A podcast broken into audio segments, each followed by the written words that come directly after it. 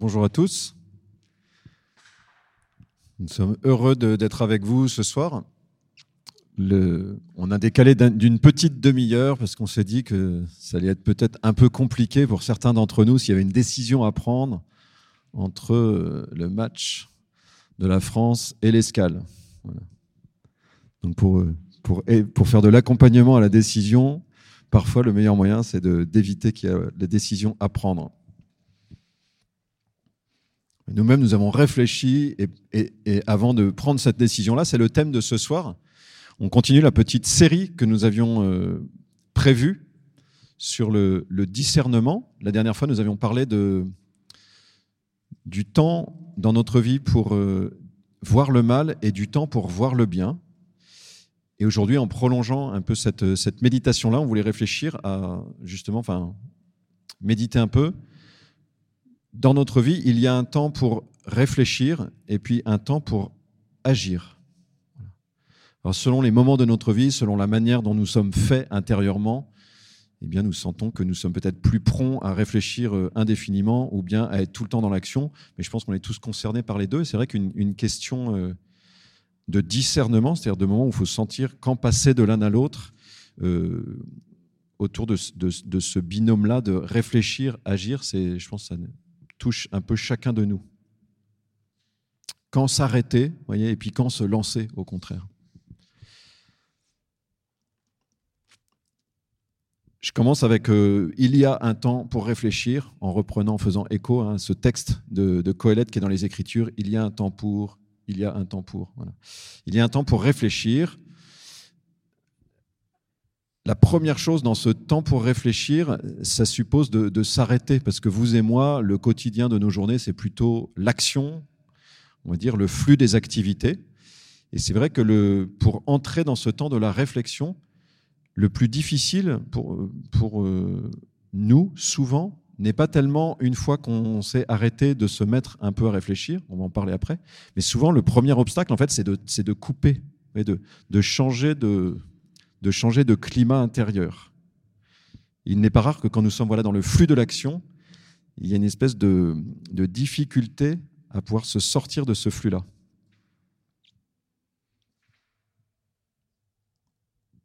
Je prends le temps de m'arrêter là-dessus parce que c'est vraiment un écueil. Si on ne l'a pas repéré, parfois on se dit, mais en fait, je n'ai pas envie de m'arrêter, je n'ai pas envie de, euh, de méditer ou je n'ai pas envie de réfléchir.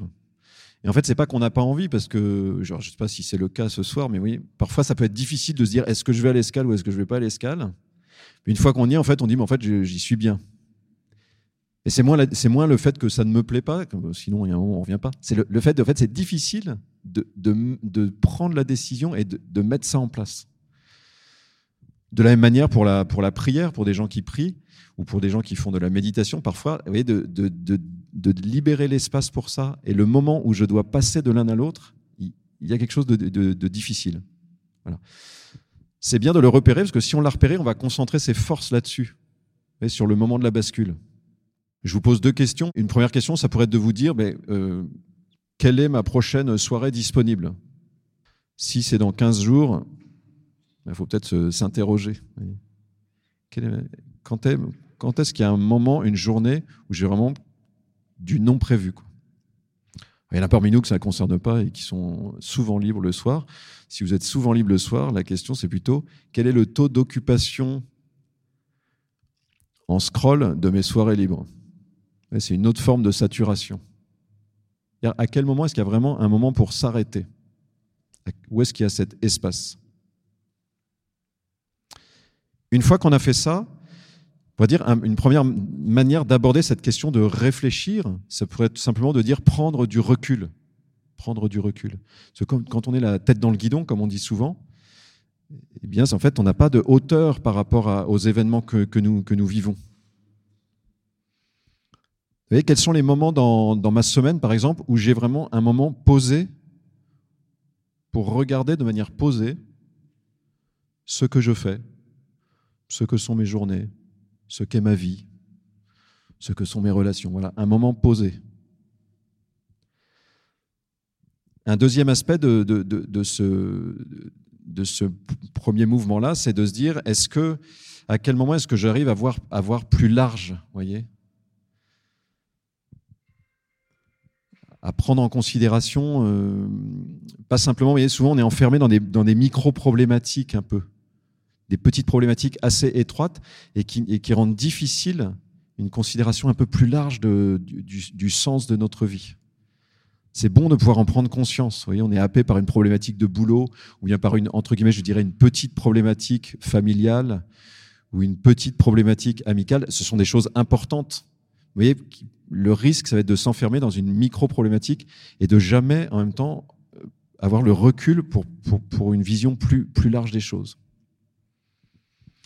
Et dans ce temps de prendre du recul, il y a aussi quelque chose qu'il qui est bon de, de prendre en compte, c'est est-ce que, est-ce que j'accueille le regard des autres dans ma manière de, de, de, réfléchir et de regarder ma propre vie? Ce serait encore une manière d'élargir un peu le, la vision.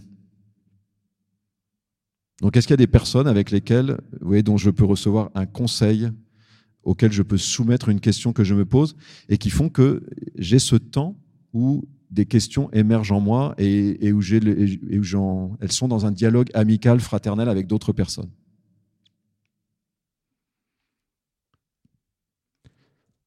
Dans cette prise de recul, Un deuxième, point d'attention, ça peut être de, dépasser ce qu'on pourrait appeler ma, réaction première. Il n'est pas rare que beaucoup de nos décisions, en fait, nous les prenons de manière un peu euh, précipitée, ou en fait, en nous, en nous laissant simplement guider par une impression première qui assez souvent peut être une émotion, voire une émotion un petit peu euh, épidermique. Vous savez, on, on réagit de manière assez superficielle à quelque chose. Et parfois, en fait, c'est juste ça qui préside à, un taux important de nos décisions. Voilà, à chacun de se connaître, là encore, mais si c'est le cas, vous voyez, en fait, il est bon de pouvoir parfois s'arrêter et de réaliser qu'il y a des décisions que nous avons prises trop vite, ou alors, vous voyez, ou de manière trop superficielle. Nous avons tous l'expérience quasi quotidienne ou pas loin de nous laisser tromper par les apparences, de nous faire happer par les apparences, en particulier dans, dans les relations avec des personnes. Personnes que je rencontre pour la première fois et puis en fait, ce qui va, euh, ce qui va conduire un petit peu mon jugement sur la personne, c'est une espèce parfois de, réaction très superficielle, quoi. quelque chose d'assez épidermique. Alors parfois on a de l'intuition et c'est bon, mais il n'est pas rare aussi qu'on n'ait pas tant d'intuition que ça et qu'en fait du coup ce soit un jugement extrêmement limité. Mais du coup que d'occasions perdues quoi, que d'occasions perdues. Alors il est bon quand nous nous arrêtons, parfois de pouvoir avoir un peu un regard critique sur ces moments-là, sur ces moments où en fait nous voyons que notre jugement sur les situations, sur les personnes, n'était pas assez enraciné.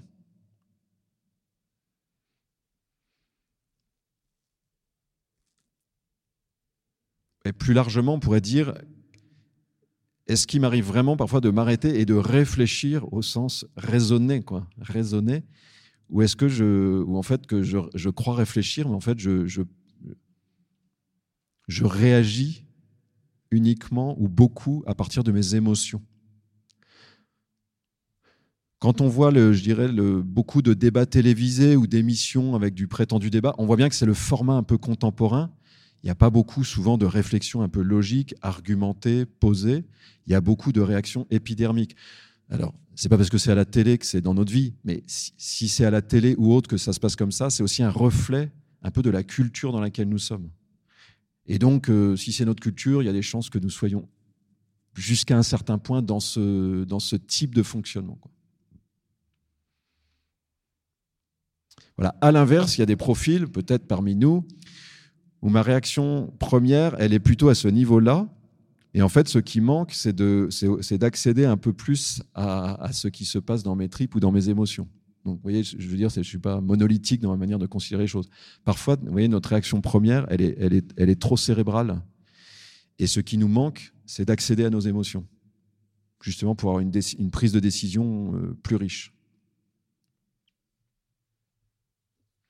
Un troisième aspect qui prolonge un peu ça dans la prise de recul, c'est qu'il est bon de, je, dirais, de ne pas subir le courant dans lequel nous sommes. C'est-à-dire quand on est inséré dans une culture, ce qui est le propre de l'homme, une culture euh, nationale, une culture, euh, euh, sais pas, occidentale pour nous, une culture familiale pour chacun de nous également. Voilà, nous sommes dans des, dans des sphères culturelles ou dans des appartenances culturelles. Et dans une culture, il y a, y a des précompréhensions. il, y y y a des aspects de vision du monde qui sont engagés. Alors, il y a des aspects qui sont riches et positifs dans, toutes les cultures où nous sommes, mais il y a aussi des limites. Et vous voyez, prendre le recul, c'est parfois prendre le temps d'interroger, d'avoir un petit peu un regard critique sur, sur les différentes cultures dans lesquelles je suis. Je prends deux exemples. Je peux être dans une, si dans ma culture familiale, la valeur numéro un, c'est le travail, et derrière, on va dire réussite par le travail, je peux assez facilement me retrouver à 30 ans, en fait, à sacrifier beaucoup de choses pour de la réussite professionnelle. Alors, ça peut être bien, mais ça mérite toujours d'être interrogé. Quoi. Et la question, c'est pas, euh, avant de savoir est-ce que c'est bien ou mal, c'est est-ce que, je, est que je subis ça ou est-ce que je l'ai soumis à un jugement et que c'est quelque chose que j'ai décidé? Le recul, il est lié à ça. Voilà. Dans quelle culture, avec un S, je suis et quel recul j'ai par rapport à ça? Un autre exemple, alors vous je ne dis pas ça uniquement pour vendre ma cam en tant que croyant, mais moi, quelque chose qui me frappe énormément, je discute avec beaucoup de monde, parce que souvent je la rencontre des gens comme ça euh, dans la rue pour, pour discuter, en particulier de Dieu. Nous sommes dans un monde qui est très marqué par euh, ce qu'on l'agnosticisme, c'est-à-dire un doute, un doute fondamental, c'est vraiment au cœur de notre culture, spécialement française maintenant, un espèce de doute fondamental sur la capacité de mon intelligence en fait à connaître Dieu. Aujourd'hui, la personne de 20 ans, en moyenne, je rencontre plein de monde, hein, j'ai plein, de visages là qui me viennent en tête en parlant de ça, va se dire, je ne sais pas je, ne peux pas connaître, quoi. Je n'ai pas accès à la vérité sur Dieu. Ce, cette idée-là que je n'ai pas accès à la vérité sur Dieu, qui nous vient de, M. Kant en particulier, je dirais c'est une, vérité qui est, recevable, qui est discutable. En revanche, ce à, quoi, je veux vous rendre attentif, c'est que ce n'est pas un truc qui va de soi, parce qu'en fait, ce n'est pas si robuste intellectuellement. Vous que ce soit une, pré, une précompréhension qui soit en nous et qui nous fasse a priori douter de toute possibilité de connaître, ce qui ne serait pas euh, de l'ordre de je vois une chaise ou. Et en fait, ça, c'est quelque chose qui mérite d'être interrogé. Voilà le type aussi de recul qu'on peut avoir. Prise de recul, un niveau un peu plus profond dans, cette, dans, dans ce, réfléchir, ce temps pour réfléchir, c'est ce que j'appellerais euh, un temps pour entrer en soi-même. Entrer en soi-même, vous voyez, c'est pas juste, euh, c'est pas juste réfléchir comme ça, c'est accéder, je à un niveau un peu plus profond de mon, de mon intériorité. Je pense qu'un certain nombre d'entre nous, nous le faisons très très très rarement. Et du coup, je pense qu'il nous manque quelque chose dans, notre manière d'être au monde. On n'est pas fait pour passer notre vie à faire ça, mais en revanche, il y a un temps pour vivre des expériences de ce type-là, entrer en soi-même. Au-delà, je vous dis, de toutes les, questions, la question du jour ou des problématiques dans lesquelles nous baignons, accéder, on pourrait dire, à un niveau de conscience un petit peu profond en moi. Qu'est-ce que me dit profondément la voix de ma conscience? Il est bon pour chacun de nous de d'arriver peu à peu, ça fait partie d'une maturation humaine, je pense, d'ouvrir ces espaces-là. Et pour ceux d'entre nous qui, qui, sont croyants, euh, parfois ce lieu-là, il, il, il peut ouvrir sur un lieu où dans cette intériorité, il y a une ouverture à la transcendance et où, alors là c'est peut-être plus spécifiquement ce qui est lié à la révélation judéo-chrétienne, et où il y a même un lieu de, on pourrait dire, de dialogue avec Dieu. Il y a une parole d'un psaume qui fait un peu la transition entre cette, cette ouverture à la voix de ma conscience et puis cette ouverture à la voix de Dieu. Il y a un psaume qui dit Mon cœur m'a redit ta parole. Je trouve que c'est une parole très très puissante. Et celui qui prie là, ce psaume-là, il, il, réfléchit, enfin, il, il entend la voix de son cœur, il entend que son cœur lui dit quelque chose. Ça, je pense, beaucoup d'entre nous, nous... C'est ça, accéder à l'intériorité, c'est entendre la voix de mon cœur. Mais le psaume va un peu plus loin, puisqu'il dit Mon cœur m'a redit ta parole. Il parle à Dieu. Voilà, cette conscience qu'en fait, à travers cette voix de mon cœur, peut-être un jour, je peux réaliser que c'est la voix de Dieu qui vient à moi. Donc, dans, ce lieu-là, de un temps pour réfléchir, un temps pour entrer dans mon intériorité, il peut y avoir ce, cet espace pour accéder à la voix de mon cœur et cet espace aussi pour accéder à la voix de Dieu.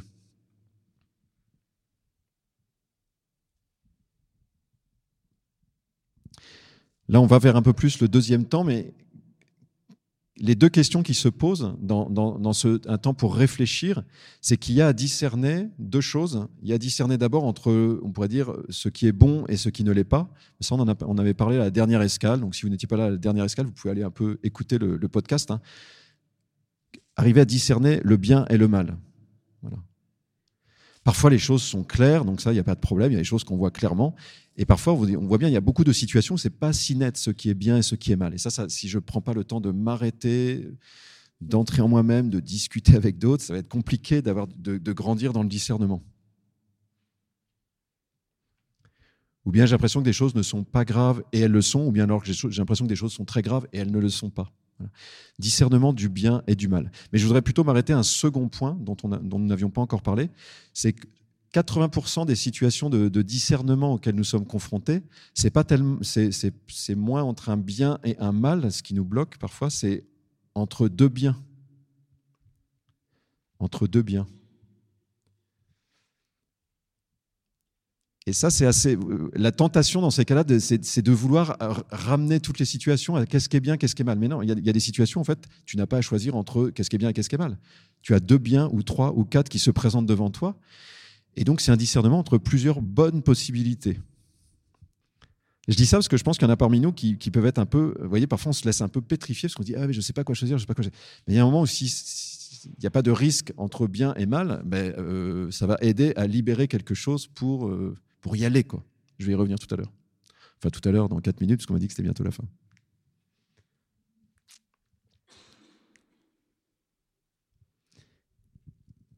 Et quand on est là, il y a un moment où nous arrivons à ce temps pour décider et pour agir.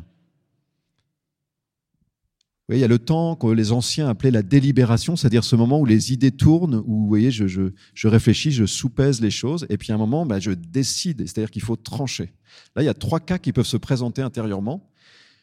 Parfois, on a une conviction immédiate et qui peut être bonne. Donc, il ne faut pas du tout s'interdire, parfois, dans certaines situations, de dire je sais tout de suite. Bah, tant mieux. Il y a des moments où on sait tout de suite, on a une conviction immédiate qui nous vient, et c'est bon. Cas 1, c'est presque le plus facile. Le deuxième cas, c'est au début, je ne sais pas, je prends des temps de réflexion, je continue de faire mon travail, je reprends un temps de réflexion, et puis à un moment, les choses arrivent à maturité, comme un fruit mûr, vous voyez. Il y a des choses dans notre vie qu'il faut, accepter, où il y a des questions qui n'ont pas leur résolution immédiate, que je porte pendant un certain temps, parfois des années même. Et à un moment, c'est mûr et je sais quoi décider. Ça, c'est encore un cas pas trop difficile parce que c'est mûr. Ce qu'il faut, c'est la persévérance ou l'endurance de parfois porter une grosse question un certain temps. Et le troisième cas, c'est un cas peut-être qui est plus difficile, c'est quand en fait, en nous, il n'y a pas toute la maturation de l'intelligence et du cœur qui fait que on va jamais vraiment voir ce qui est bien. Moi, ça m'arrive tout le temps, ce qui me montre que je ne suis pas à maturité humaine. Voilà. Mais le risque, ça serait de se dire, bah, du coup, bah, je ne peux pas décider, parce que ce n'est pas clair, je n'ai pas le discernement clair. Voilà. Ça, c'est vraiment un risque, euh, parce qu'au contraire, il y a des moments où il va falloir y aller quand même, alors, alors même que mon discernement n'est pas mûr et que je n'ai pas la conviction profonde, il va quand même falloir tenter quelque chose. Alors pour nous aider à ce passage-là, je vais vous dire, euh, je termine avec ces trois choses. La première, c'est de se souvenir que nous sommes faits, comme hommes et comme femmes, nous sommes faits pour agir. Nous sommes faits pour intervenir dans le monde. Nous sommes faits pour, euh, pas simplement pour être sur un pylône et réfléchir, mais pour, euh, je, dis, pas, par allusion à des, des penseurs euh, antiques vous voyez, qui étaient là dans la, dans la pure réflexion, ou Descartes dans, dans, dans son chaudron. Là. non, on n'est pas fait que pour ça. Il y a un moment nous sommes faits pour l'action. Et il est bon d'y aller. Dans la Bible, on nous dit la vocation de l'homme et de la femme, c'est de cultiver et de, garder la terre, c'est-à-dire de faire porter son fruit à la terre. C'est notre travail à chacun. Donc nous sommes faits pour l'action. Un deuxième élément qui est peut-être le plus, le plus décisif, et je terminerai avec ça, c'est que l'action, elle me révèle aussi qui je suis. Je vais le dire autrement, pour découvrir mes potentialités, pour découvrir ce qu'il y a en moi, je peux m'arrêter et il est bon de réfléchir, d'accéder à mon intériorité profonde, oui, mais il faut aussi, à certains moments, en fait, se jeter à l'eau et voir ce qui se passe. Je pense que chacun de nous a l'expérience de ça, on pourrait peut-être prendre le temps d'y réfléchir. Et en ce sens, je veux dire, n'ayons pas peur d'essayer. Et donc, ça veut dire aussi, n'ayons pas peur de nous tromper, de faire des erreurs. Ça, on le sait tous. En théorie, on a tous ce, mantra-là en tête. Hein. On apprend par ses erreurs. Euh, je ne suis pas sûr qu'on l'ait tous par l'expérience. Vous voyez que nous en soyons convaincus par expérience.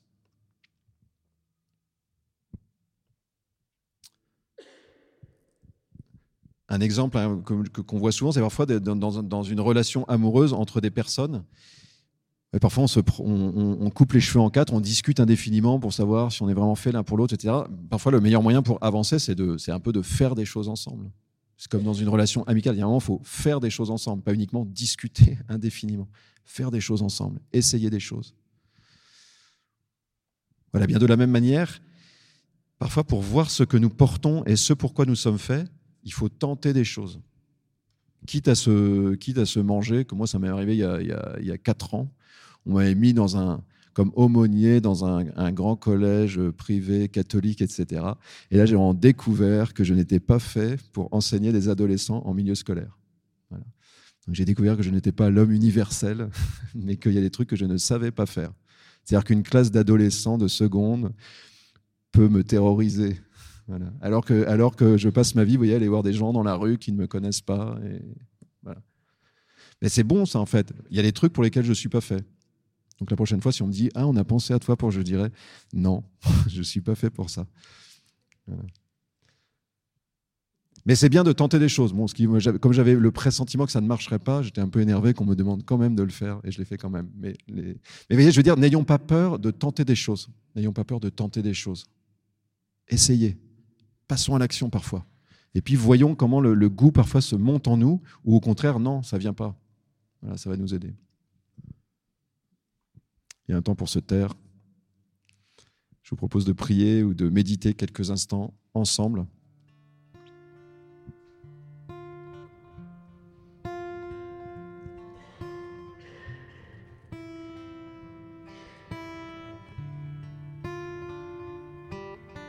si nous sommes venus ce soir, c'est que nous avons euh, tous ce désir de, de, venir un peu à l'écart, de prendre du recul.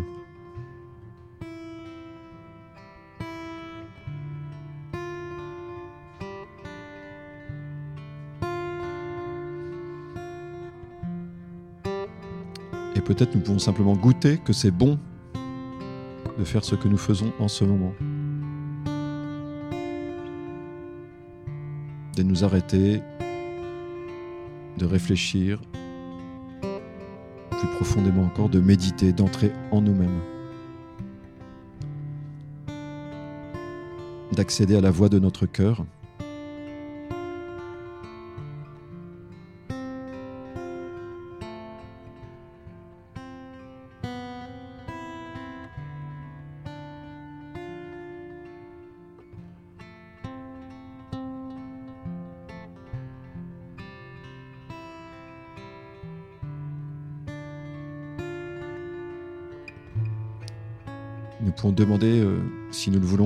Cette grâce de savoir nous arrêter plus souvent.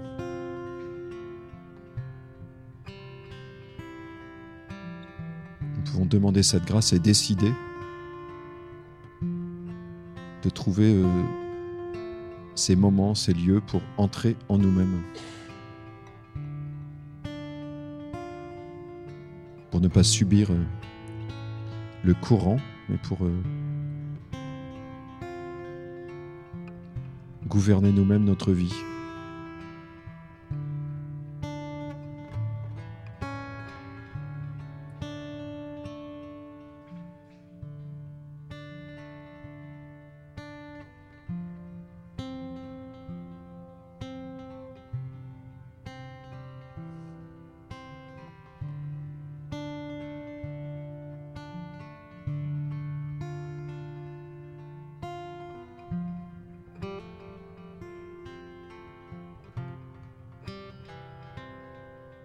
Nous savons qu'il est bon aussi pour nous de décider et d'agir.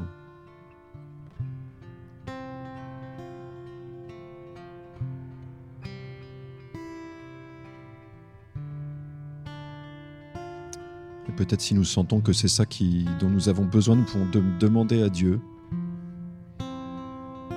un esprit de force et d'audace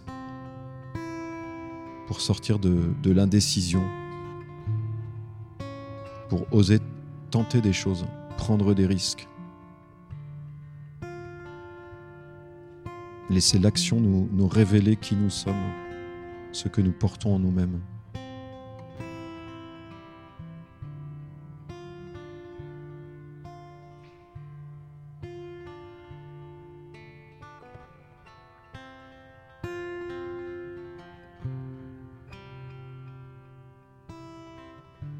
Esprit Saint, esprit de discernement. Apprends-nous à connaître le temps où nous devons nous arrêter, réfléchir et entrer en nous-mêmes.